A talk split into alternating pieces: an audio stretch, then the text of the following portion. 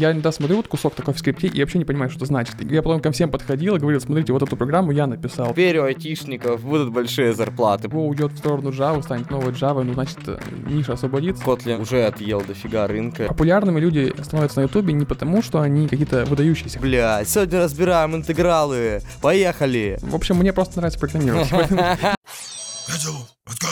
Всем привет! Сегодня у нас новый выпуск Котелов подкаст. С вами я, Влад Легков, лид фронтендов Котелов. Со мной сегодня Артем Рыбин, наш э, бэкэнд-разработчик, и наш гость Николай Тузов, разработчик на Go, один из основателей и людей, которые поддерживают Go комьюнити на русском языке.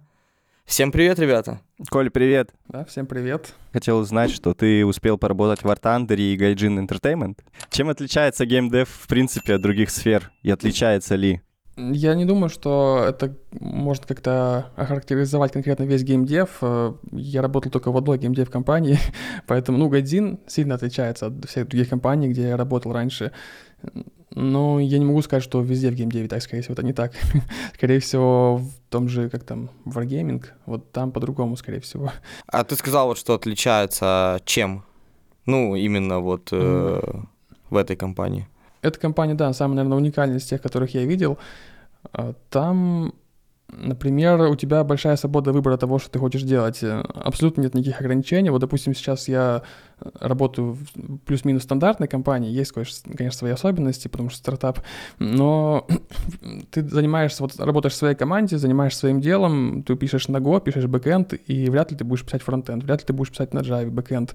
И уж тем более помогать какой-то другой команде что-то сделать. В Гайдзин вообще не было никаких правил, ты можешь э, по сути, заниматься абсолютно чем угодно. Я вообще пришел туда на PHP-разработчика, я еще год тогда не знал. И у меня было условие, что я вот пока переходный период, там две недельки, по-моему, было или три, я должен подтянуть Go. Ну, подтянул. Ну, то есть с нуля. Это вот просто тур в Go хотя пройти, я плюс там еще книжку почитал, э, и все. Ну, я на PHP программировал примерно, наверное, месяц, если не меньше, хотя как бы PHP-разработчик там был. И у меня был, например, был период, когда я занимался чисто фронтендом. Там э, мне захотелось, стало вот интересно, вот фронтенд, э, как там все работает. Я э, освоил движок Vue.js, там на Bootstrap немножко верстать, и я делал такие админки для внутренних сервисов. Прям очень интересно было, плюс переключиться с бэкэнда, и не то, что никто против не был, наоборот, все были за, потому что, ну, некому было это делать, вот нашел человек, который это готов взять на себя. Можно было к чему угодно подключиться, хоть э, к разработке там игрового движка, если хватит навыков и силы воли, потому что там порог вхождения гораздо больше. И, например, сейчас вот в компании в какой-нибудь стандартной ты работаешь, ты, скорее всего, не полезешь в код другой команды, смотреть, как там работает, и Мгм, это не ну, поощряется. типа, Ну, я думаю, Тебе и не дадут, скорее поощряться. Э, Да, и если тебе, у тебя есть какая-то интеграция с этой командой, ты будешь э, как бы перекладывать эту ответственность на ту команду, чтобы эта вот интеграция работала хорошо, что вот их э, часть системы отработает Мгм. правильно. А в Гайдзин, наоборот, у меня были фейлы, когда что-то ломалось из-за того, что не было предусмотрено в какой-то утилите, которая вообще на C написана, например. И э, это считалось как будто бы мой fail, потому что я должен был пойти в эту утилиту, изучить, как она работает, покопаться в ее там исходном коде, и если что-то там не хватает, сам же дописать, хотя это вообще не мой профиль. Блин, Там это, кстати, подход, что- Это, кстати, очень такой вопрос, на самом деле. Вот эти разделения на команды, он иногда приветствуется и прикольно, иногда очень не нравится. Во-первых, вот если ты разбиваешь э, в какой-то небольшой компании на команды, и они не общаются между собой, да, каждый занят своим scope ом, то как будто бы у тебя и сама компания, знаешь, она разбивается на кучу частей, кучу команд, и они друг с другом не общаются, не делятся ничем, и у тебя какой-то зоопарк отчасти будет все равно. Понятно, что там условно везде будут там гошные микросервисы, допустим, но каждая из них, каждая команда там те же синхронизаторы или еще что-то напишет по-своему, и все, и ты и, и туда не пойдешь, и бас-фактор у тебя сразу уменьшается, то есть как будто Мгм. бы не очень. Но и с другой стороны, э, плохо, что, например, ты пришел в компанию, у тебя доступ ко всем репам, да, условно. Это тоже немножечко Ну, это такой вопрос безопасности. Простраивать и контролировать как-то свыше, да. Ну, смотря еще какие компании, если над продуктом работаешь, то кто-то, менеджеры должны, да, простраивать вот эти связи Да, между командами. Вот. А у тебя, получается, когда с Вартандером работал, там у них атмосфера более стартаперская, да, получается такая, что ли? Все типа на Ну, лайте чё, и... War Thunder, э, War Thunder это уже давно не стартап, ему много лет. Не, я, пон- я понял, что не стартап, но просто, что ты можешь прям вот захотел, там, чуваки, я буду делать там движок, хочу, и, и тебе говорят, ладно, Э, ну, у давай. них философия такая просто скорее, что ты делаешь что-то полезное. Там Мгм. есть свои минусы, то есть, эм, например, с менеджментом, как мне кажется, довольно плохо.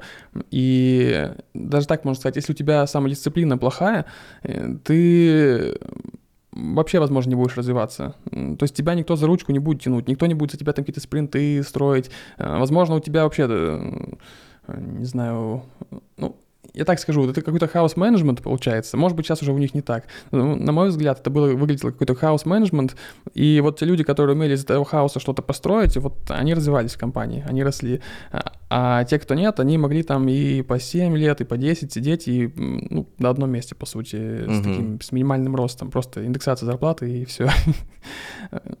И в этом есть свои плюсы, свои минусы. Мне такая система очень хорошо зашла. Мне прям понравилось то, что вот свобода выбора можно. Я там а, дорос до тим лида или тех лида, не знаю, как это правильно называть. Но там с этим тоже были, было своеобразно, потому что э, там нет такого, что как в обычной компании ты приходишь на митинг, говорят, вот у нас новый тимлит, знакомьтесь, теперь он ваш там начальник или э, ваш э, старший брат.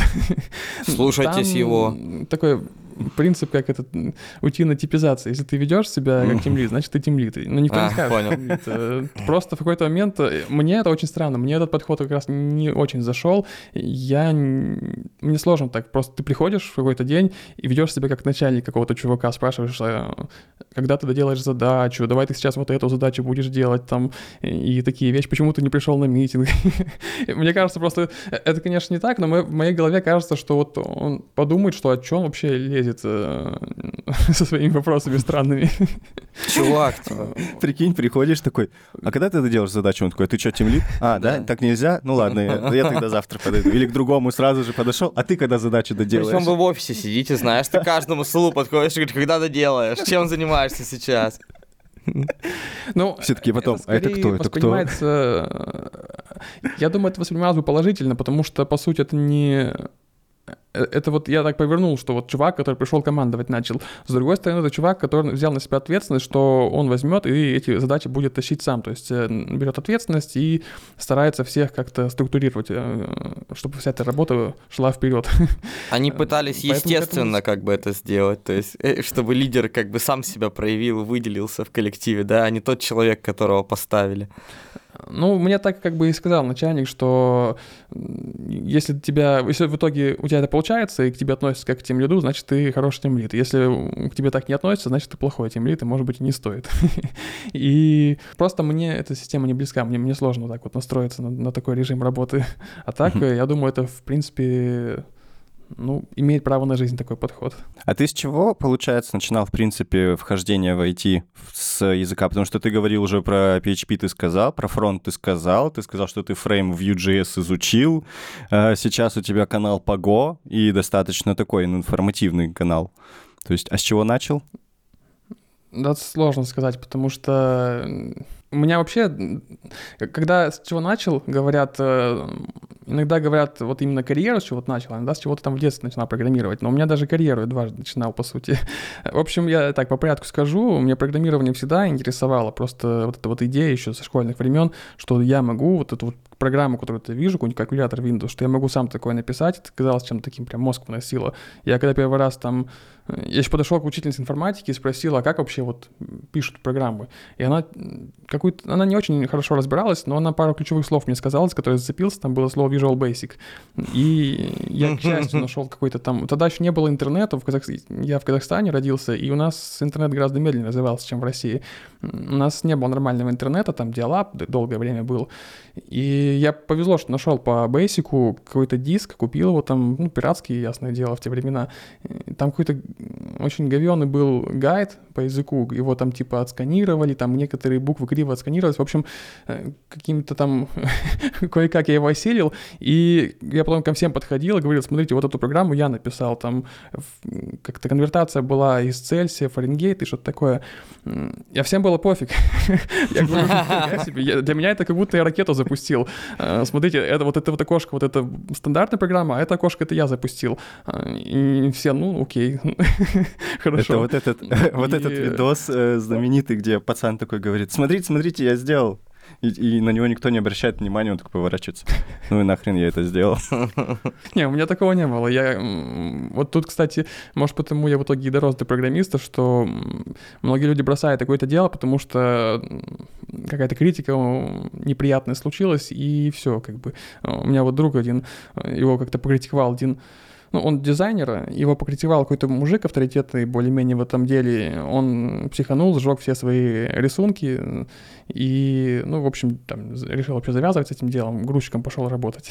К счастью, в итоге у него все хорошо, э, у него все сложилось хорошо, и ну, могло бы и плохо сложиться. А мне как-то эта идея как засяет в голову, мне уже пофиг, кто там что скажет, и, ну, неинтересно другим людям, зато мне интересно. Правильный подход. В общем, начинал я вот с таких вот вещей, там, Basic, э, немножко там C++ пробовал трогать, э, потом, когда э, первую работу нашел, я вообще как бы это что-то типа сисадмина было, когда принтер надо чинить. Помните, такие раньше mm. такие работы были? Такая профессия существовала. Я думаю, и сейчас Но... есть. Нет разве? Ну, в этом я хм. максимально плох. Как бы единственное, что я не умею, это чинить принтеры, если вот то, что связано с компьютерами. Э, но я там познакомился с программистом, который мне побочные свои задачки скидывал, когда я был свободен, я программировал там. У них Java была, поэтому я вот в мир Java так погрузился.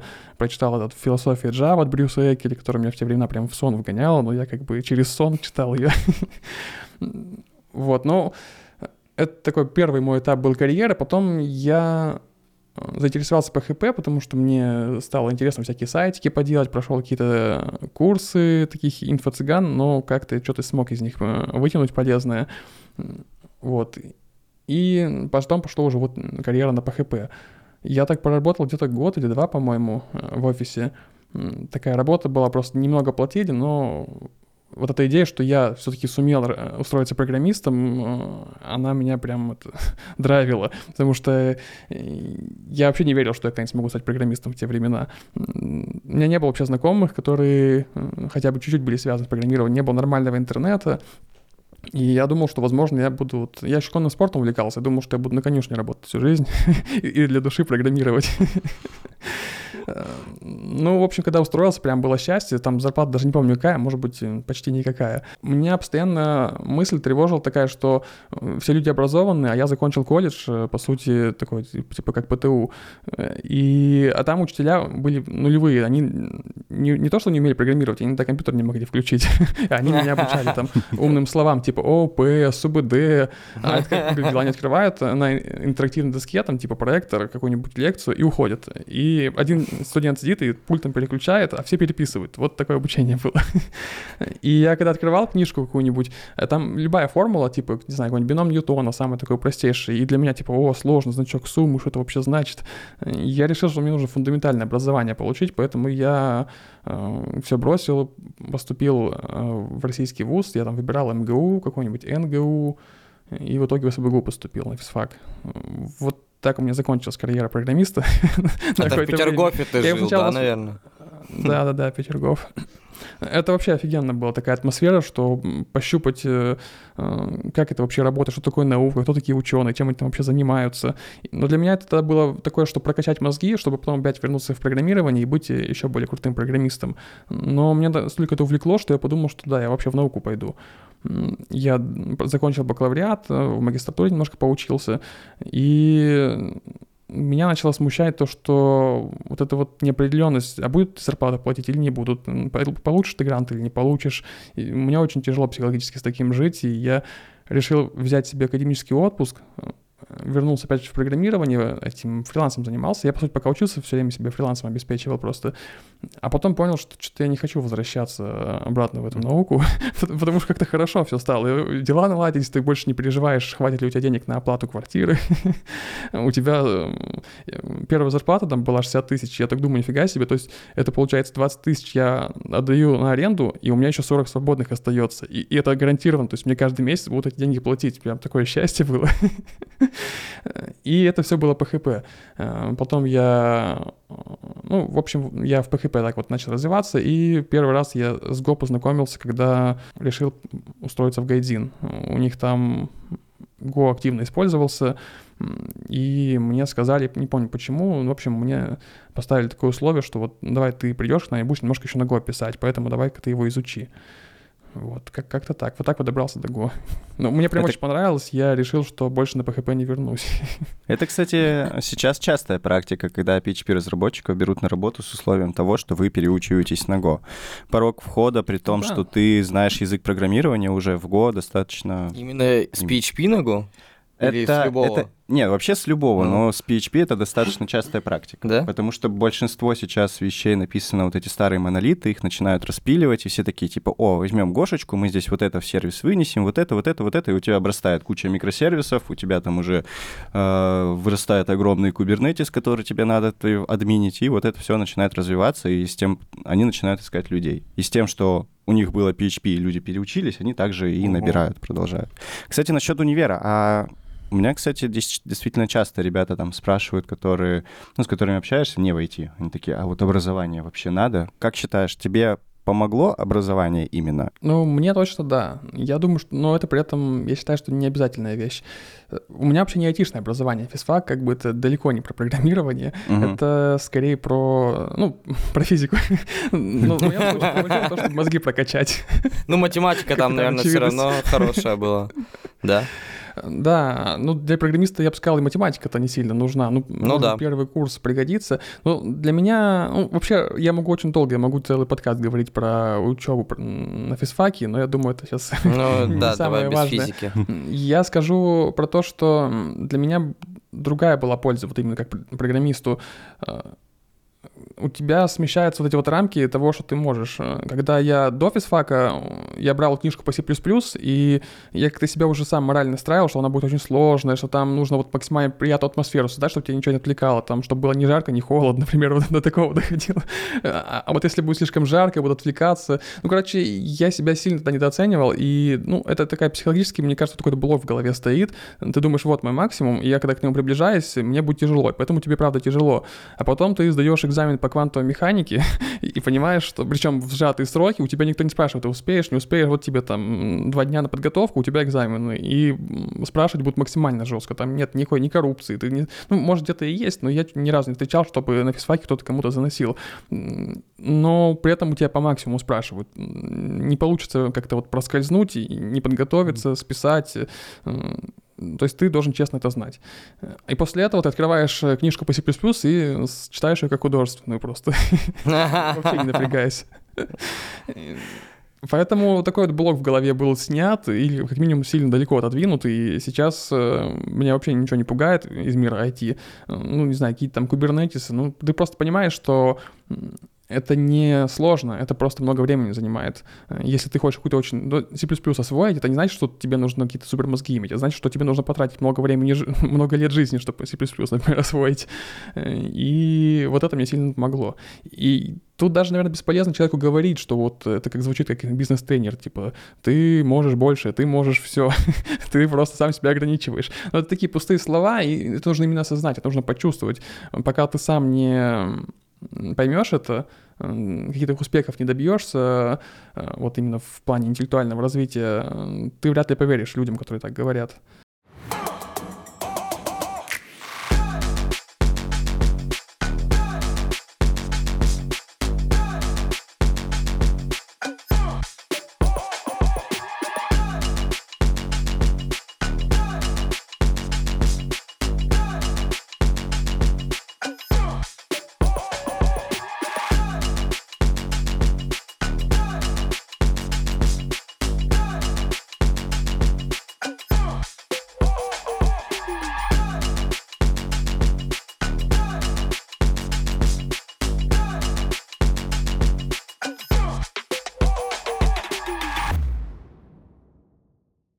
Ты занимался фрилансом и говоришь, что себя обеспечивал. Кстати, пока мы это вот, я тоже за каждую вещь буду цепляться и вспоминать сразу вещи. Да, А, я хотел- про такое поговорить. Я хотел, кстати, про ЗП немножко поговорить. У нас на подкасте был Виталий Левченко. Кстати, если вы не видели подкаст, ссылка будет в описании. А, И он сказал, что гошники зарплаты до 200 тысяч чаще всего ничего не умеют. Ну, то есть это было его мнение. Понятно, что это не общепринятое какое-то правило, но согласен с таким мнением, что гошники зарплаты до 200 тысяч вряд ли что-то умеют. Я с этим не особо согласен. Ну, мне сложно оценить, потому что я никогда не нанимал людей, и я вообще с джунами или там даже с мидлами последние годы редко пересекаюсь. Так уж получилось. Вот в Ламоду, я работал в Ламоде, потом вот э, в компании э, Plata. Ни туда, ни туда особо джунов не набирали и мидлов, поэтому мне сложно как-то их оценивать. Ну, то есть, если до 200, наверное, это... Я даже в зарплатах не очень сейчас ориентируюсь. Наверное, это все-таки мидл, может быть, даже там в сторону джуна. Но мне Ну, кажется, да. что польза какая-то должна быть. Тут просто... То есть, э, по крайней мере, я когда сам был джуном, я какую-то вот такую мысль поймал, что зачем вот меня наняли, э, как я могу приносить пользу. Вот этот вот чувак мне платит деньги, а что он от меня хочет? И я понял, что он хочет, чтобы я снял хотя бы с него немножко головной боли. То есть вот это сидит какой-то сеньор, у него там 20 задач, а я хотя бы у него 4 задачи отберу, такие вот простенькие, и он уже сконцентрируется на своих 16. И может еще там вот жена возьмет, и у него вообще 10 останется задач. И так, чтобы его максимально не дергать, не отвлекать, э, ну, баланс, конечно, нужно держать, если я сам в уголочке буду здесь сам разбираться, это будет слишком долго, но так, чтобы он просто отдал мне и забыл. И в этом плане, мне кажется, джуны могут приносить пользу. Так что э, есть такой еще момент, что пока ему платят деньги, там, первый год, э, он не настолько много приносит пользы, как э, насколько ему платят. То есть, возможно, плюс на него все равно отвлекается более старший там товарищ, у которого, ну, сколько времени будет уходить. И вот так вот суммарно я слышал такие, такую там статистику, не статистику, что ну, примерно год э, такой человек там не будет, он будет там чуть ли в минус работать. Может быть, два года. Ну да. Но похоже на правду, да. Потому что все-таки платят тебе много, когда ты джуном работаешь. Плюс ты еще отвлекаешь людей, и тебе еще технику. Ну, когда ты в офисе работаешь, твое рабочее место еще довольно дорого стоит. Не, просто тут дорого стоит, когда ты джун, даже время людей, которые с тобой возятся чисто, потому что там, если с тобой сидит сеньор, у которого там зарплата там, в 8 раз больше, например, и он тратит там 2 часа в день на джуна, то как бы это окупается. Тут еще такой момент, я бы сказал, э, что может не очень правильно даже судить по ЗП. Многие люди э, боятся перемен, есть такие. Вот знаешь, сидят там Мгм. медлом и такие, например, я пока не достоин. Это, блин, какую-то фразу вспомнил из сериала, но не, не могу точно. этот. И э, вот у человека может там быть зарплата, не знаю, там 180, но на самом деле, если бы он пошел куда-то сеньором, он просто он не может поверить, что он уже готов, он бы, может, прошел за- собес, там и в два раза больше, может, зарабатывал бы, да. Вот еще такой момент есть. Ну, это еще, кстати, знание ограничивается немножко скопом задач э, компании. То есть ты в компании где-то сидишь, ты, можешь быть, параллельно, ты что-то там читаешь, изучаешь, ты, может быть, э, пишешь здесь на Go, а по факту ты уже там и кубик можешь поднять, настроить и Мгм. все такое, но у тебя его нет в компании, ты, типа, не применяешь знания. Ты там просмотрел какие-то курсы, прошел, все, и у тебя просто ограниченность вот это есть, и да, и ты не растешь в зарплате. Но бывает и обратно, кстати. Ты вроде бы здесь, вот в компании, ты сеньор, но ты приходишь в другую компанию, по И факту... там ты на ту же- джун, да. и там ты джун, потому что у них, ну, немножечко другая система, все, они тебя спрашивают вещи, с которыми ты просто тупо не сталкивался у себя, хотя по факту должен. Но все равно, когда Да ты, типа, градация у всех разная. Угу. Ну, когда ты уже опытом набираются, все равно ты многие вещи щупаешь, там тот же кубик. Ну, знаешь, типа, чем у тебя больше опыта, тем меньше вероятность того, что тебя что-то спросят, а ты скажешь, блин, никогда не слышал, типа, или никогда не трогал. Ну, в твоей сфере, конечно, там не то, что если я пишу на реакте, а меня про указатели там в C++ будут спрашивать, не об этом, типа. Но в этом Вообще- плане я думаю, что нужна какая-то вот такая вот ротация. Может, слышали, есть такой Бобук, чувак, который там радио Ти подкаст Мгм. ведет. Ну, вот Да-да-да. один из ведущих. А, У него была мысль, что И я во многом с ним согласен, что ты приносишь пользу компании и получаешь пользу от компании первые там, ну, года три примерно. А дальше ты уже, ну, в том плане приносишь пользу, что ты приносишь как-то типа свежая кровь, что-то новое можешь принести в эту компанию, то, чего они еще не знают. А потом ты уже начинаешь застаиваться, и нужно искать новую работу. Это может быть слишком радикально, потому что, может, ты найдешь компанию, которая на всю жизнь. Но вот мой подход такой, что когда я понимаю, что я перестаю что-то впитывать в компании, вот я когда в фотостране работал, это такая соцсеть типа одноклассников, я примерно, ну, меня взяли на такое место, что я был очень тогда плох, то есть э, такой до джуна кое-как дотягивал. И меня посадили, типа, вот там есть уголочек, есть такой сервис, который как, как болото, оттуда сложно выбраться, но ты будешь заниматься такими малополезными сдачками. Сервис ну, как болото. Тоже долгая история, но э, примерно через ну, мне кажется, даже через полгода или чуть больше я понял, что я ничему новому там больше не учусь. Да, там классные высокие нагрузки были, все такое, но в моем сервисе не настолько много, и я тут же понял, что надо что-то менять. Я еще много раз давал шанс этой компании, чтобы, может, что-нибудь она и научит меня в какой-то момент, но нифига. И вот когда ты понимаешь, что ты перестаешь впитывать этот опыт, то нужно менять работу. Ну, э, это чисто мое, то есть субъективное мнение. Многие с этим не согласятся, наверное, но вот, вот я, так, кстати, согласен. Э, мы как-то обсуждали на каком-то из подкастов эту тему как раз, как джуну развиваться, потому что часто на джунов скидывают однотипные простые задачи. И вот даже я по своему опыту помню, что я там на каких-то CMS-ках, типа в JS, знаешь, там редачил какие-то кусочки там кода, которые потом уже, ну, просто надоедать начинают. Типа, тебе не дают ничего нового делать, ты фиксишь какие-то бесконечные баги, там, типа, перекрасить кнопку, условно. И полностью это согласен. Не так. А. ну, не всегда, да. Но это, это полностью согласен, что надо вот как раз поймать этот момент и принять его, что, наверное, в этой компании для тебя путь закончился, потому что все стало слишком однотипным, и ты как-то... Или, да, это даже может произойти не из-за этого, а просто тебе проект надоел, типа. Да. Вот ты там э, сидишь три года на одном проекте, у тебя э, предметная область одна и та же все время, и ты как бы в этих сущностях во всех сидишь, они у тебя как, как друзья уже, да, ты такой у меня вот сейчас я просто ну, да, да, по это... своему опыту, я сейчас почти два года на одном проекте, реально вот мы обсуждаем эти сущности, там одни и те же два года. Я недавно поймал себя на мысли, что я реально как будто живу с ними, типа. Это уже баги вот эти вот, которые Понятно, ты значит, ты скоро уволишься, да? Баги вот так вокруг тебя утром приходят, садятся, ты такой, так, ребятки, мы сегодня с вами еще сидим.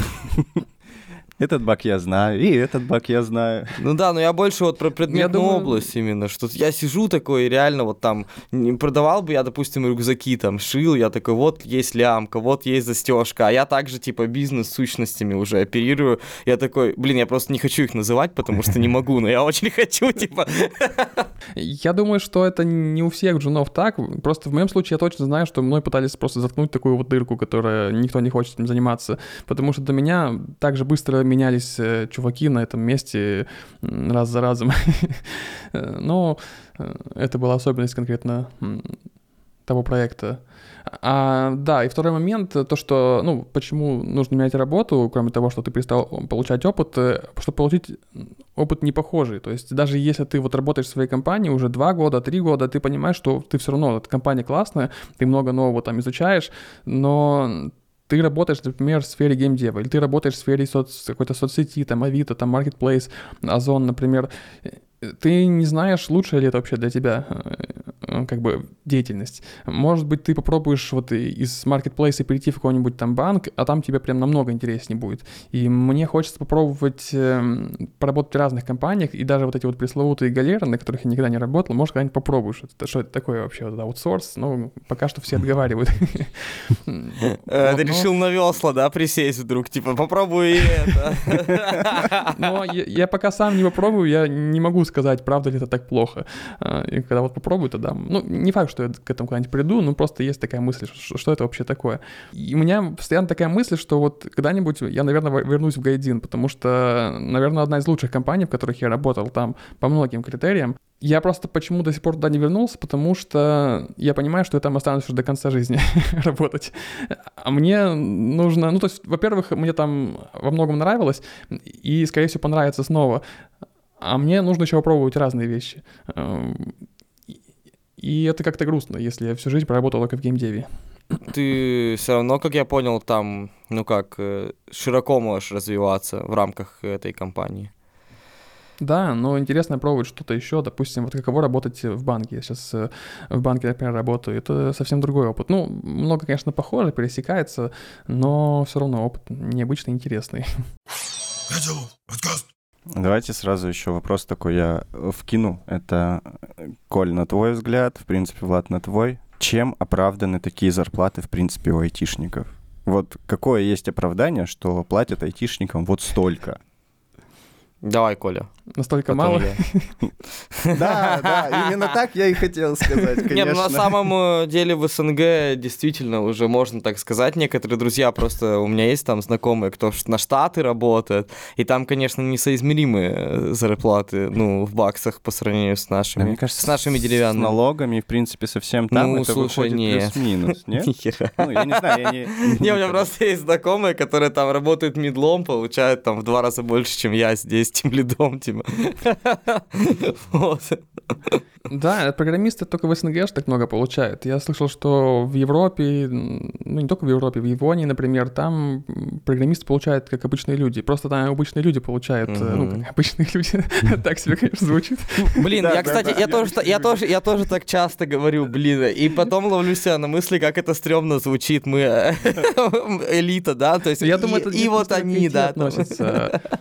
Скорее всего, мы имеем в виду свою деятельность, потому что я когда физиком э, был, ну, студент, по крайней мере, я тоже мог э, такое сказать, что вот физики и обычные люди, потому что ты вот как бы свою группу имеешь в виду и все остальные. ну, а хотя можно сказать, что там просто интеллектуальная элита была. Человек из одной элиты в другую переходит, просто сейчас по всем элитным секторам пройдется. Да, да. Ну, вообще, про зарплаты, я думаю, что у нас вообще очень развит интернет, и именно вот как раз чисто благодаря этому у нас сейчас такой бум, что есть э, все продукты, все сервисы переезжают у нас э, в браузер потихоньку, ну, уже переехали, что уж тут говорить, и постепенно, э, ну, как бы бизнесы начинают зарабатывать через интернет, и мы как раз вот этот проводник, который как бы позволяет им эти деньги получать. Но мы этот, э, как это, прибавочную стоимость не всю забираем, но как бы нам ее чуть больше достается. Хотя мы не этот, хотя не все что-нибудь производят. Ну ладно, другой вопрос. Ну и тут э, вопросы не про то, что кто там сколько заслуживает или почему так много, а просто рынок решает. Во-первых, э, программисты говорят, хочу, хочу больше получать, и кто предлагает больше, вот они туда могут перекатываться. То есть, допустим, если... Вот я помню, был такой момент, может, мне кажется, но был такой момент, что случился раскол э, в плане зарплат. То есть по-моему, Авито или кто-то там первый подняли, очень сильно задрали планки зарплат, и получилось так, что вот ты, у тебя есть какая-то вот градация в, старой, в компании старого типа, которая вот, вот где-то здесь платит, и вот Авито, и постепенно все начали перетекать, вот типа вот высокая зарплата была здесь, своя высокая, там своя высокая, как будто бы две, две как бы системы по зарплатам было, и постепенно все начали перекатываться во вторую систему, потому что туда, ну, понятно почему, потому что все хотели заработать денег, и, и другие компании тоже начали подтягиваться, я заметил, что и Озон в какой-то момент начали тоже такие зарплаты высокие выставлять, и Ламода подтянулась, и Гайдин, по-моему, тоже вот перетек в эту категорию. ну, это я так э, термины у себя из головы взял, просто мне, мне так это представилось. Э, не было как будто бы этого планного перехода, что типа оно вот выросло постепенно от зарплаты вот этого типа вот до этого типа. Ну, эти типы, это примерно было, что типа в те времена Мидл получал э, вот в этой категории где-то около 100, а в этой категории, категории где-то около 200. Э, как-то так. И не было, что, что, что где-то вот middle, middle получал 150, как будто бы сразу скачок случился. Э, мне так казалось. Ну, я на самом деле и имел в виду то, что вот это же не происходит так, что пришел какой-то чувак и говорит, теперь у айтишников будут большие зарплаты. Просто рынок, ну, действительно, вот, все карты так сложились сейчас. И пока они окупаются, это вполне нормально. То есть, если программист при этом приносит э, условно прибыли там на 400, на 500 тысяч, то ну почему бы не платить ему 200 или 300? Или 40. Не, можно и 40, если ты его говоришь. Ну, типа, если джунов набираешь просто, да. Ну, или просто не говоришь, что зарплату можно платить больше. Ну да.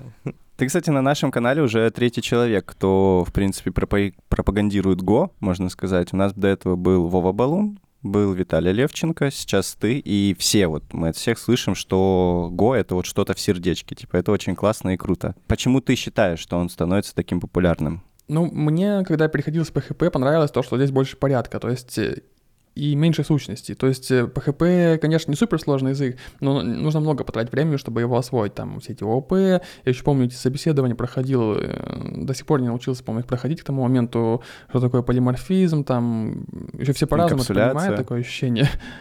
Да, и ты приходишь вот на одно собеседование, говоришь, полиморфизм — это вот это, вот это. Тебе говорят, не, вообще не это, а это вот это вот. И другое определение тебе дают, и, по сути, он меняет смысл как будто бы этого. Да, это, кстати, И ты понимаешь, сложно. ага, наверное, этот чувак круче, наверное, этот чувак круче, и он лучше его слушать. Потом приходишь на третье собеседование, он говорит, нет, вот первый вариант был правильно, а второй неправильный. Как будто вообще никто не понимает, что такое полиморфизм до конца. да, и когда я в ГО пришел, мне тогда сказал тоже вот будущий начальник, ну, каждый раз говорю, начальник, начальник, его многие знают, это Глеб, который в моих э, подкастах э, до сих пор участвует. ну, в смысле, я до сих пор с ним общаюсь, хоть уже уже вторая компания у меня после Гайдзин, а с ним до сих пор у меня связь поддерживается довольно хорошая. Он сказал, что ну, ты осилишь там за пару вечеров. То есть, если хороший программист, он Go освоит там за пару вечеров, там может даже за 4 часа вот туру в Go проходишь, и все, и ты уже гошник. И эта идея мне очень понравилась, действительно, это плюс-минус так. Может быть, все-таки не настолько быстро, но ну, за неделю точно освоишь, за месяц прям 100%. ну, это уже хорошо, то есть месяц это с запасом, но для изучение языка программирования за месяц, мне кажется, это не очень, не очень как бы много. Вот, и, и когда я начал, ну, плюс мне еще понравилось, когда я с PHP переходил, то, что здесь строгая типизация, это меня прям зацепило, то, что вот как мы в PHP каждый раз пишем, миллион проверок, а точно здесь не нил, а точно здесь uh-huh. строка, когда приходит какой-нибудь вот эти вот, я понял, что вот этого больше делать не нужно, и ты всегда четко знаешь, где у тебя что. Э, и писать становится намного проще. И поначалу мне даже казалось, что это чересчур сложно, то есть тебе прежде чем какую-то структуру куда-то передать, тебе нужно эту структуру описать, и как будто бы слишком многословно получается, но я потом подумал, что жалко, что мы в PHP так не описывали, потому что насколько же это удобно в итоге. Ты точно знаешь, что в этом поле находится, и какой там тип данных находится. Э, вот, и э, как-то меня как-то я сразу в это влюбился во все это дело. Не, на самом деле защиту пыхи, пыхи сказать, что она уже последнее время достаточно сильно становится типизированной. Понятно, что у нее там динамическая типизация, она никуда не уходит, но сейчас все достаточно новые проекты, ну, все новые проекты, они достаточно сильно борются за эту типизацию, то есть, чтобы ты понимал, что тебе придет, что тебе вернется и все такое, поэтому там все обмазываются ДТОшками, все что угодно, создают кучу классов, но это и минус, соответственно, да, у тебя появляется куча сущностей, за которые тебе надо следить, передавать, трансформировать постоянно, но да, в этом плане, конечно, Go, я согласен, гораздо удобнее и приятнее. Ну, Но Python становится как Java. Это вот если, это если с PHP сравнивать, а да, вот я как раз про Java тоже вспомнил. По сути, в Java-то есть типизация, но uh-huh. тоже немножко не то, потому что сущностей слишком много, и вот она точно многословная. Я uh-huh. помню, что там Hello World вывести, тебе нужно там э, довольно много Ну там только ООП, потому что тебе, чтобы Hello World вывести, на класс создать. Да, создаешь класс, подключаешь три библиотеки три библиотеки, которых как а... раз ну, и, и выводят Hello World такие вот ситуации. А тут ты как будто у тебя уверенности больше, потому что вот ты когда PHP, там Java, особенно C++, ты пишешь программу, и когда что-то не получается, ну, вообще есть такая неуверенность, я точно вообще правильно делаю, я точно тут так делаю, точно я использую вот ту, там, тот класс, тот метод, вот ту штуку, вообще тот подход, который нужно, потому что можно писать, э, не знаю, вот Python, можно OOP, можно без OOP писать, например, как лучше, как правильно, и ты постоянно думаешь. А в Go у тебя особо-то и выбора нету, минимум просто есть э, сущности, и ты используешь, ты точно знаешь, что ты используешь то, что нужно, потому что больше ничего и нет. Хм. А нет, кстати, мне, ну, у тебя нет такого, что, кажется, с каждым выпуском нового релиза Go а, немножечко язык начинает усложняться. Ну, вот я знаю, что первая полемика, которая была, прям очень такая... А, два лагеря появились. Это, наверное, когда появились дженерики. Ну, из последних, вот я вспоминаю. Вот дженерики появились, сразу же два лагеря. Те, кто нам они не нужны, не надо их использовать. Если вам где-то не подходит интерфейс, значит, вы делаете что-то не так. И другие, которые, о, наконец-то дженерики, э, мы их так долго ждали. И с каждым разом, вот, типа, новые релизы, все такие находят какую-то вещь, за которую они зацепятся и начинают спорить, нужна она или нет. Я тут, на самом деле, просто решил, что буду доверюсь э, авторам языка и, и что им виднее. И в целом я бы не сказал, что меня дженерики как-то пугают, но их в итоге-то никто и не использует у себя в продакшене. Это скорее больше для чуваков, которые э, пишут какие-то, может быть, там библиотеки ну и для самих разработчиков Go, возможно. То, что сейчас мы там э, вот с последними версиями э, куча вот таких вот полезных фич выходит, то, что вот функция, это та же функция Max, например, которую я много лет ждал, которую просто два числа сравнивают, выводит из них там больше. Ее не было, типа?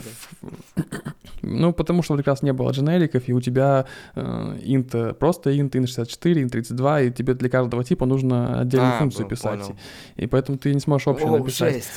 Как вы разрабатывали? Ты не на Go пишешь? Нет, я, я на реакте пишу. А. Окей. Я как-то забыл это уточнить в самом начале.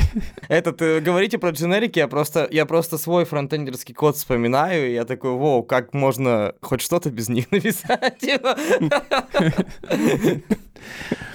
Ну, в итоге я, наверное, в каждой компании, в каждом проекте написал свою функцию Max, как минимум. И хорошо, что теперь это делать не нужно, то, что она есть там в стандартной библиотеке, например. Я, я не думаю, что это как-то все движется не в ту сторону. Да, и опять же, ну, а, если Go уйдет в сторону Java, станет новой Java, ну, значит, ниша освободится, ниша вот этих вот простых минималистичных языков, и появится какой-то другой язык, который его заменит. И э, почему бы и нет? Может, он еще лучше будет. Э, по сути, не знаю, вот раньше C был тоже минималистичный, но почему-то Go сейчас популярнее, чем C. Если бы не было Go, на что бы ты перешел? Сложный вопрос. Ну, возможно, я бы в PHP И в голове остался, картинки. Потому что... Нет, тут просто много чего можно сказать, потому что э, сразу же там возникает мысль, что раз, например, мне нравится, но тогда еще раз-то не было, когда я там, по-моему, когда я переходил с PHP на Go, может быть, я какое-то время остался бы на PHP, потому что я как бы не с того лагеря, который прям ругает PHP. Э, ну, всегда были эти шуточки, что там PHP не язык, PHP там это говно, там туда-сюда. Мемы с принцессой. Я, я еще до PHP много языков перепробовал, и, в принципе, я на них, бывало, что-то там для себя писал, мне как бы просто для каждой задачи свой язык, э, скажем так. И, может быть, я оставался бы долго на PHP, почему нет? Там был фреймворк вот этот вот UI, знаете, наверное, mm-hmm. да, до сих пор, да, как да, он там правильно произносится, по-моему, UI. Laravel? Это, ну? Нет, Laravel. А, Laravel — это другой фреймворк. Да. Все, понял. Ну, вот Юи этот подавал надежды, и мне нравилось, куда вот он идет. Может быть, я бы на нем остался. Ну, то есть PHP ты как бы выбираешь себе еще лагерь, на каком ты движке э, программируешь либо на самописном, либо там какой-то из этого зоопарка, либо CMS вообще. В принципе, мне и Java, вот сейчас вот э, Kotlin появился, я пока его так и не успел нормально потрогать, но типа вот как будто бы та же самая Java, только лучше и удобнее, насколько я вот слышал. Kotlin отъест у Java, уже отъел дофига рынка из-за андроида, типа. Сейчас же все, насколько я знаю, на Kotlin там фигачат. Да и backend, ну, по-моему, пишут на Android, да. Мне C++, в принципе, интересен. Я тоже не из тех, кто бомбит по поводу того, что ой, тут, тут э, с безопасностью все плохо. Ну, я просто его не распробовал нормально. Я серьезный проект на C++ написал, и я бы хотел попробовать. Да я бы на C, наверное. Да, в общем, мне просто нравится программировать. На любом. Я вообще... Мне просто нравится. Я в Гайдин писал на кофе скрипте даже, может, знаете такой язык? Слышал, но я не видел никогда на нем код, название слышал, я имею в виду. Я с ним работал, потому что с него вообще все плевались. Типа, это язык, в котором максимально много сахара добавили синтаксического, и там это было столько... То есть, по сути, CoffeeScript — это такой, типа, э, как JavaScript, то есть он, по-моему, транслируется в JavaScript все равно. И... Ну, если на браузере, то да, там все JavaScript по итогу. И он настолько сложен, то есть он, он, как сказать, когда много добавляешь синтаксического сахара, писать становится очень просто, потому что ты там какие-то все проверки лишние, ты красиво, так изящно пишешь в одну строку, и это прям офигенно. Когда ты читаешь, ты понимаешь, что это значит. Но не всегда. Они настолько это усложнили, что я иногда смотрю вот кусок такой в скрипте и вообще не понимаю, что это значит. И я просто брал его, копировал, вставлял в браузер, который переводит мне из скрипта в JavaScript. И так, э, так понимаешь, типа, а, вот что это значит. это, можно сказать, сложный язык, пока вот все не запомнишь. У многих с этого бомбило, типа, а мне наоборот, думаешь, а, вот что это значит, как красиво. что, блин, классная конструкция, буду тоже ее использовать. Мне, мне, в принципе, нравилось. Я бы и дальше писал на скрипте, но это не тот язык, который бы я притащил в продакшн, потому что ну, он там просто уже был, я пользовался им. Но если бы я притащил, я бы был бы, наверное, один из самых нелюбимых членов команды. Мне нравится и Haskell, например, там Lisp, вот эти вот скалы, вот функциональщина вся. Тоже серьезно никогда на них не писал, но хотелось бы. Если бы у меня нашелся проект э, в компании, написанный на Haskell, я бы попросился туда, чтобы в этом поучаствовать. Но я бы сам не притащил никогда Haskell в компанию. Мне, кстати, на твоих разборах, на всех роликах почти там нравится очень глубокое изучение. То есть в любом случае, если ты там рассказываешь условно про мапу в год, то ты сидишь и ты 20 минут прям, ну, вкус, вкусаешь прям хорошую информацию. Это прям значительный блок.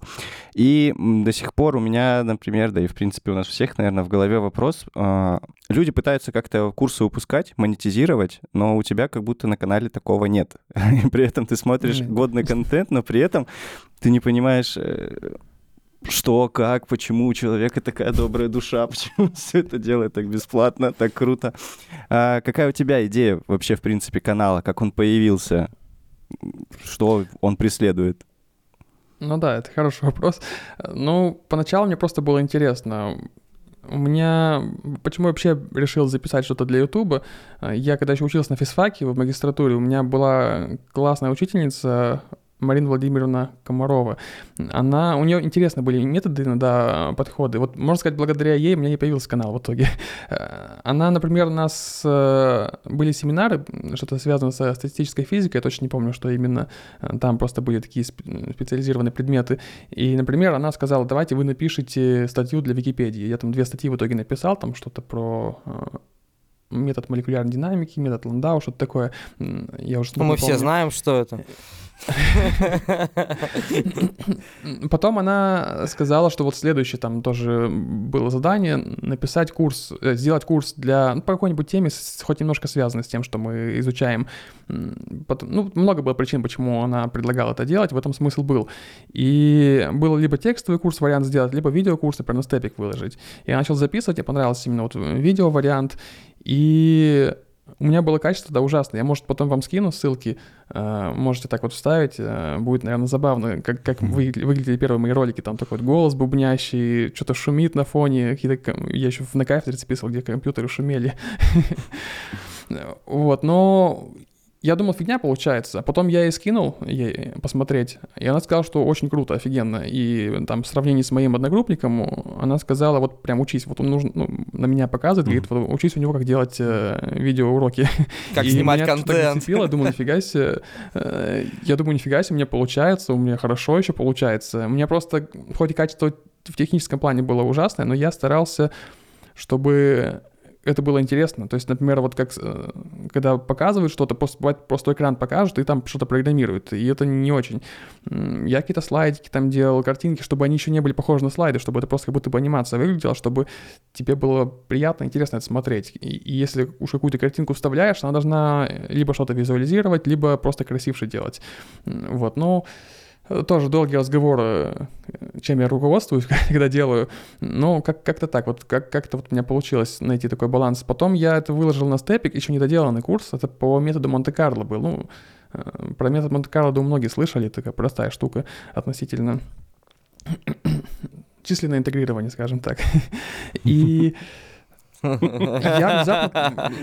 Я этот курс забросил, я же ушел как раз вот примерно в этот момент с физфака. И я забросил, где-то через год, по-моему, зашел на степик посмотреть, что там происходит. А там внезапно куча учеников появилась в, эту, в этом курсе, и они все просят продолжение. Давай еще там сделай, там еще хотим э, до конца, типа, э, пройти этот курс. Много комментариев, много участников. Я думаю, нифига себе, как зашел людям, а там, ну, реально говенное качество.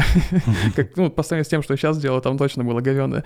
И еще я выложил один из этих роликов на YouTube, где я объяснял, как там генерируются простые, ой, случайные числа и вообще, что такое метод Монте-Карло. Я его выкладывал просто, чтобы скинуть кому-то из знакомых, и, типа, посмотри, вот что я записал, типа, прикольно.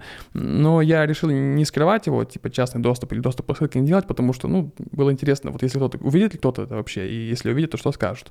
И, опять же, в какой-то момент зашел и понял, что там вот э, кривая, ну, прямая роста такая mm-hmm. была, линия просто, он с каждым днем просто рос стабильно. И там довольно много было просмотров, с учетом того, что я просто записал его даже не для Ютуба, и просто выложил как побочный такой артефакт. И я подумал, что если вот такая вот э, не супер популярная тема, как метод Монте-Карло набирает просмотры довольно много, то что если я вложусь в это прям хорошо, именно для Ютуба сделаю заточенный ролик, и на какую-то тему интересную, типа тот же Го, э, что-то про него расскажу, то он, наверное, еще будет лучше заходить, еще будет больше просмотров. И с этой мыслью я жил там, не знаю, ну, года три, наверное, не доходили руки это записать. И, ну вот, как, как так это дошел. В какой-то момент все-таки решился. И, а, почему я решился? По-моему, мне предложили сделать, блин, я могу тут обмануть. По-моему, когда я пытался сделать, записать курс для компании Slurm, я не помню, как они на меня вышли. И это был толчок. Они меня научили, как там что записывать. В итоге там с этим курсом не получилось. Тоже долгая история, почему. Но я вот э, как получил такой толчок, и у меня уже как бы было понимание, как там чего записывать, и я решил первый ролик записать на YouTube. Вот, как-то так до этого дошел. Не знаю, насколько я ответил на вопрос. А я, кстати, видел, у тебя еще есть пара статей на Хабре, у тебя есть блог, но они все, видать, заброшены. Видать, все-таки YouTube тебе зашел как формат больше, да? Чем написание статей. Там у меня много чего есть. А, ну, я забыл, ты же спрашивал еще, почему я бесплатно им делаю контент. А, это да. Ну, во-первых, я это делаю просто для удовольствия, и мне реально это нравится. И нравится реакция людей, то, что там появляется вот а, я с самого начала пытался делать ролики не для джунов, а для людей, которые, ну, уже плюс-минус в теме, и которым некоторые специфичные вещи нравятся. Допустим, у меня там первый ролик — это архиватор на Go я писал. Просто мне что-то эта вот тема засела в голове, я хочу архиватор написать на Go, и заодно показать людям, как это делается. Было, он очень мало собирает просмотров, и... но при этом он собрал людей, которые плюс-минус то же самое интересно. И я когда завел телеграм-канал, чат, там появлялись люди, которые, э, ну, Go, по-моему, даже лучше меня знали там многие. Хотя вроде бы они учились по моим роликам, ну, как бы, слово «даже» здесь, может, не очень уместно, потому что я не то чтобы супер такой прокачанный го-разработчик, но я к тому, что они смотрели мои ролики, типа, у меня учились, а они, на самом деле, Go еще лучше меня знали. Получать вот такой опыт нетворкинга, взаимодействия с людьми — это круто.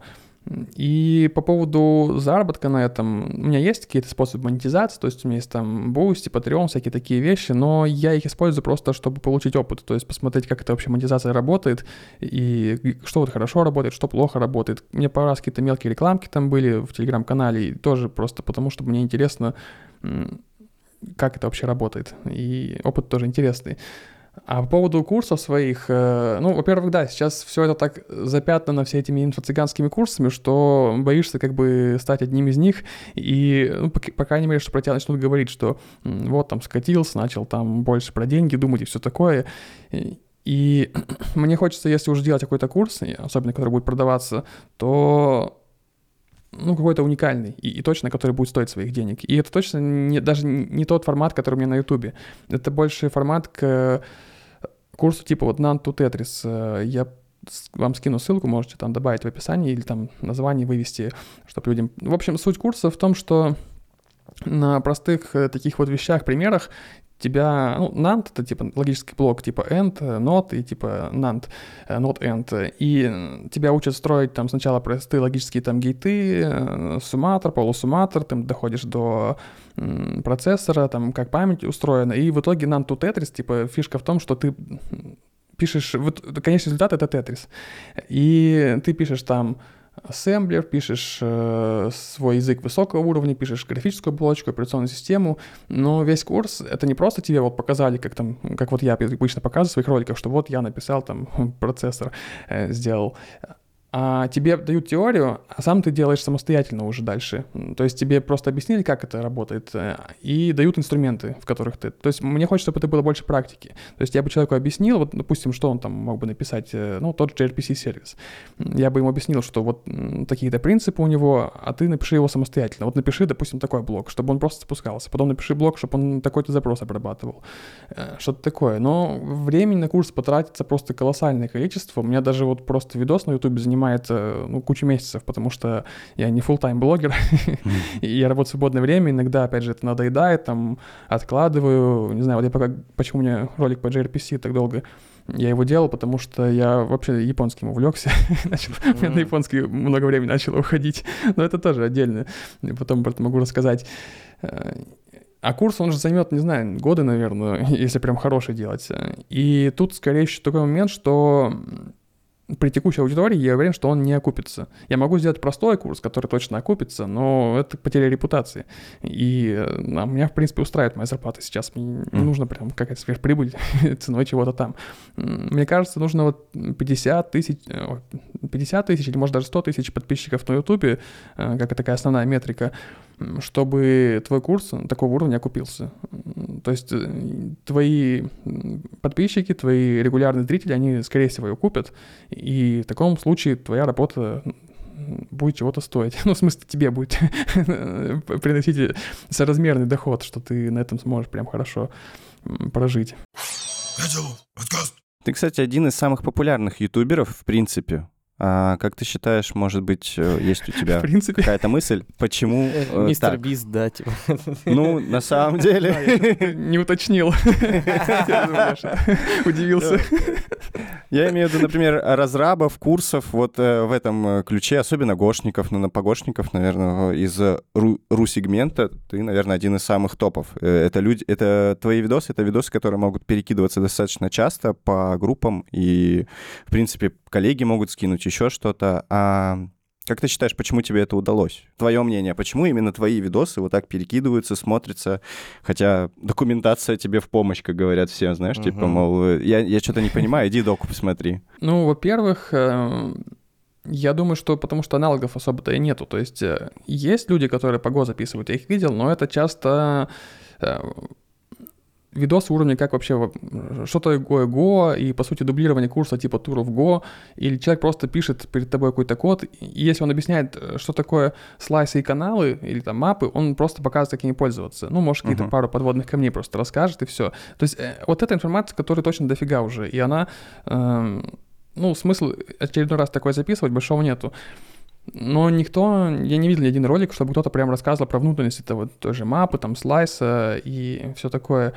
Hmm. Ну, то есть вот как минимум это просто ниша была свободная, поэтому, поэтому меня смотрят. Пару раз э, мне писали люди, да даже не пару раз, много раз, что я хочу, чтобы ты записал вот ролик такую-то тему. Э, но при этом это тема, которая много раз мусолилась, тот же Рестапи, например, и по нему как раз дофига роликов и на Go, и на каком угодно языке. Э, и я спрашивал, типа, ну, зачем тебе мой как бы ролик на эту тему, если их уже дофига, и в том числе и хороших тоже, я там скидывал, вот посмотри вот это, например. А он говорит, что вот мне нравится именно твой подход, твой твой тип объяснений и всякое такое, я хочу вот от тебя послушать это. И тут есть такой момент, что я так подумал, а сам-то я кого смотрю? Э, я смотрю блогеров, которые тоже не особо уникальные. Мне нравится просто тип человека, его характер, его взгляды. И тут фишка не про то, что ты там э, супер крутой оратор. Я как раз таки не сказал бы, что там классный оратор. Есть чуваки, которые гораздо э, более харизматично рассказывают что-то. Просто ты находишь человека, который тебе близок по духу. И, например, если вот любой из вас сделает тоже YouTube-канал, вы просто найдете ту аудиторию, которая вот близка вам, к вам по духу. И они будут, если вы тоже про будете снимать, э, кто-то будет вас смотреть, кто-то меня. И это зависит от э, того просто, у кого как голова устроена, кому что больше нравится. И просто нашлись люди, которым интересно то, как рассказываю это я, мой подход.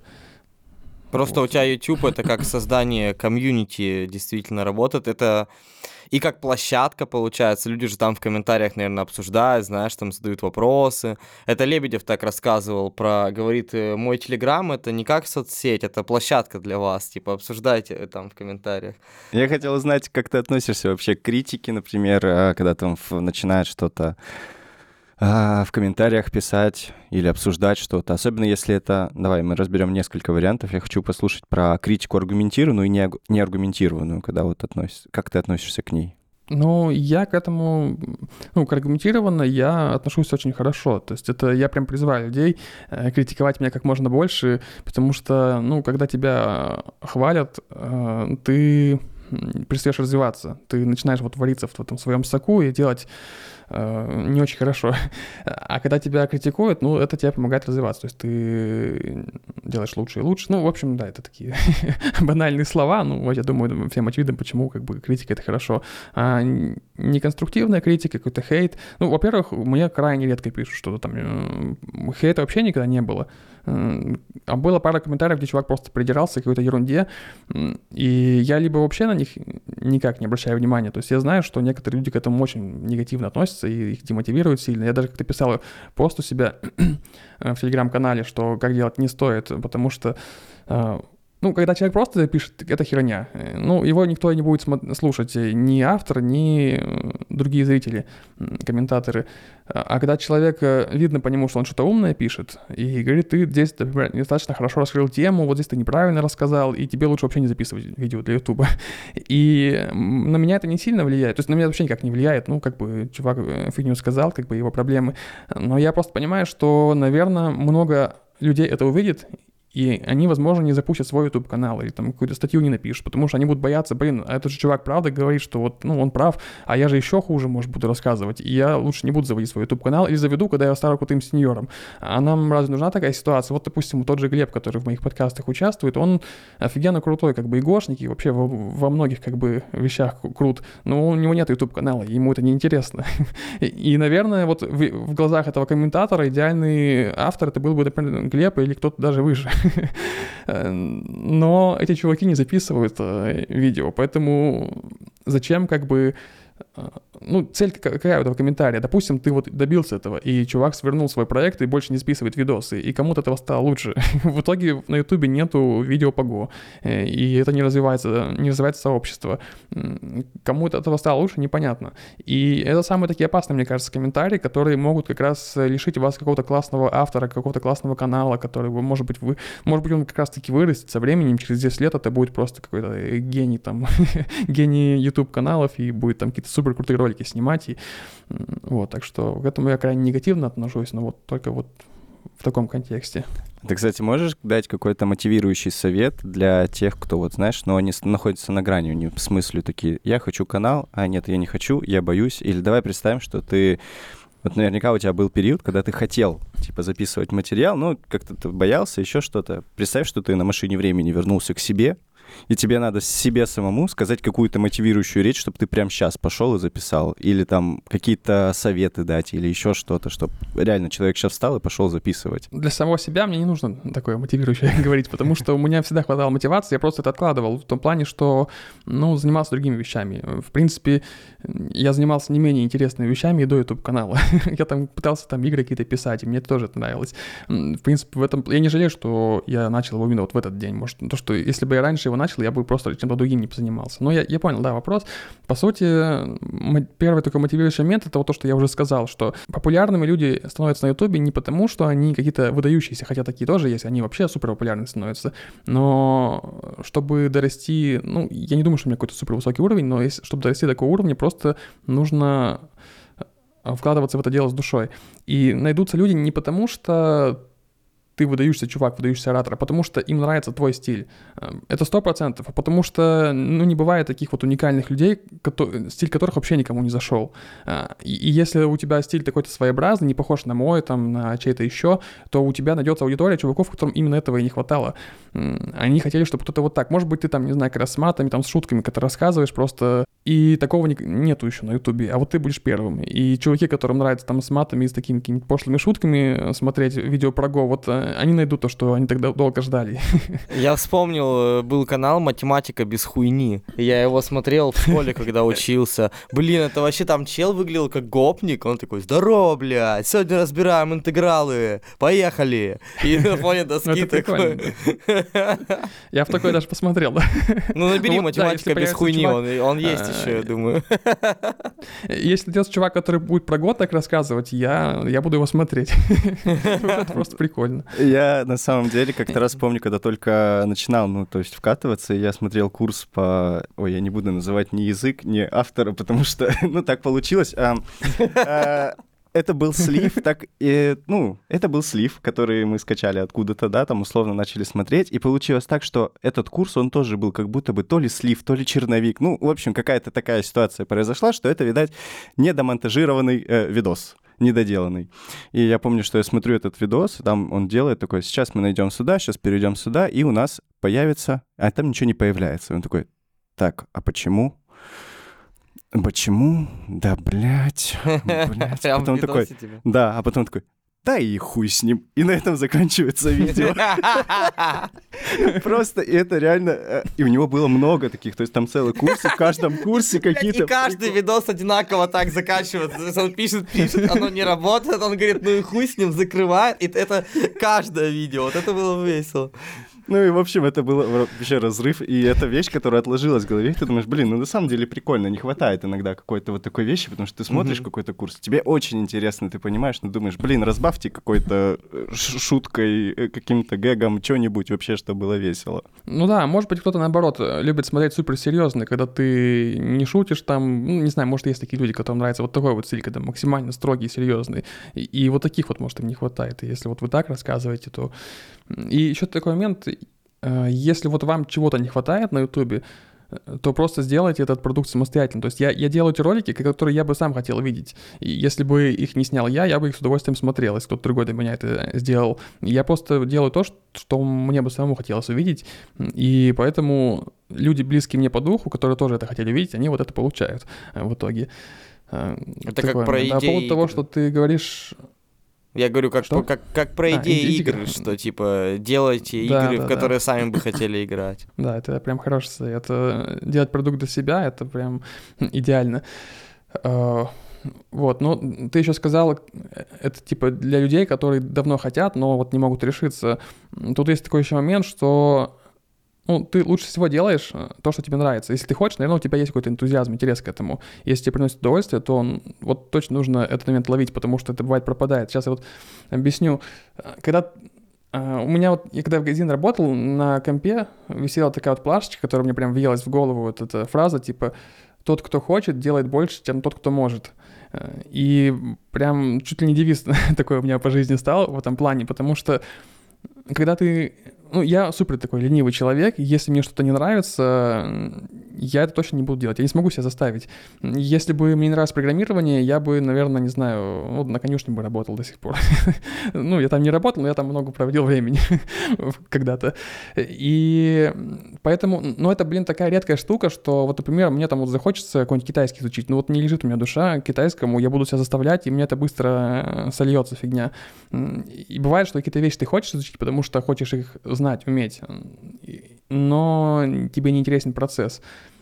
А случаи, когда тебе интересен процесс, они редкие, и их не нужно упускать. Когда ты понимаешь, что ты получишь удовольствие от записи ролика для Ютуба, вот не упусти момент, возьми и запиши, потому что, возможно, через год у тебя этот интерес пропадет, и ты как бы останешься без этого.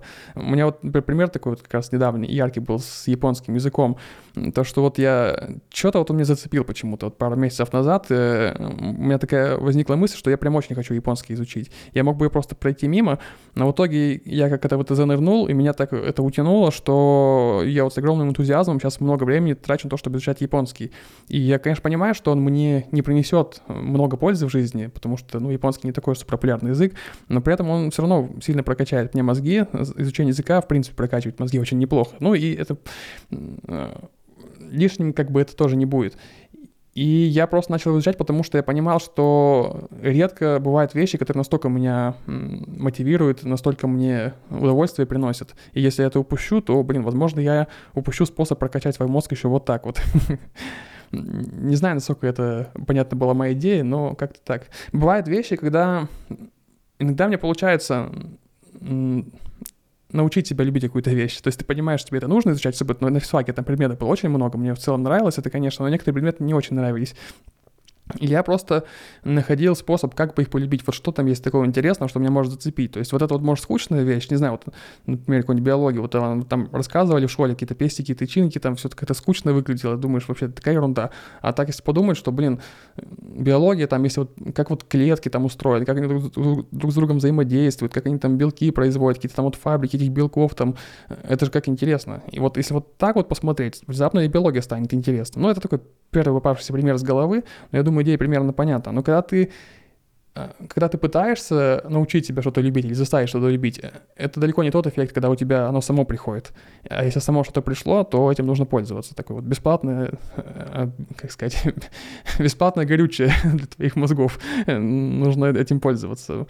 Ну да, я согласен, я согласен, что когда ты мотивирован что-то делать, у тебя получается всегда круто. Здесь момент еще немножечко другой, конечно, всегда играет роль то, что ну, у каждого есть свои тараканы. У меня, например, есть основной таракан, я не могу сделать э, плохо. Мне кажется, в какой-то момент я, там, условно, я если захотел какой-то курс или что-то сделать, я начну его делать, я буду делать это вот прям максимально хорошо. Если я пойму в какой-то момент, что я не могу сделать прям круто, я скажу, я не буду делать. Ну, типа, нет. Если не круто, то никак. Вот, У знаешь, меня, вот кстати, такая. нет такого, типа, я э, для себя стараюсь не задирать эту планку как бы выше возможностей, то есть если я сделал из своих возможностей так, что, в принципе, устроило, то норм, типа, у меня есть тоже перфекционизм какой-то, но, типа, на некоторые вещи я могу как бы сделать поблажку такую, в, в работе даже, типа, бывает, ну, что как бы, все, все не сделаешь, как бы, и я об этом думаю так, что лучше от этого никому не станет, типа от каких-то деталей, типа, которые я бы там переделывал. Вот, проблем никому не принесет, ну, как бы, и отпускаю это. Так легче просто. У меня тоже такое есть, да, но и тут нужно тоже баланс уметь находить. Э, Иногда бывает вот э, какой-то ролик, я там пытаюсь так вот вымучить, чтобы он просто идеальным был, но просто я понимаю, что, э, ну, если так подумать, почему я вообще хочу, чтобы он был идеальным, чтобы он принес максимально больше как бы профита и мне, и людям, которые его посмотрят. Ну, мне в том плане, что у меня аудитория вырастет, а людям то что-то полезное увидят. Но мне помогает мысль, что вот лучше я чем год тратить на один ролик, я лучше потрачу этот год на 3-5 роликов. И это принесет суммарно больше пользы. То есть я расскажу не только про мапы, ну идеально, но я расскажу еще там про каналы, еще там про какой-нибудь планировщик. И это будет три, ну не идеальных ролика, но зато их это будет три. И это больше информации. А, а ролик про мапы, которые я там делал не три месяца, а год, он не станет там в 10 раз круче или в 3 раза круче. Какая-то вот такая вот мысль мне помогает, может быть. Ну, это, наверное, один из самых запоминающихся, кстати, видосов на твоем канале про мапы. Почему-то, я не знаю, он въелся, я достаточно много пересмотрел, э, особенно, знаешь, когда ты там, ну, активно писал на Go, и ты просматриваешь, ты включаешь там, э, когда фоном, когда ты включаешь просто, что тебе интересно изучить по капотку. Ну, вот именно этот, наверное, был самый такой, который въелся прям в голову. Это было круто. А, спасибо тебе Ну, еще забавно, за что у него... Да, тебе спасибо, рад, что рад, что кому-то заходит вот так вот. Забавно, что он еще появился.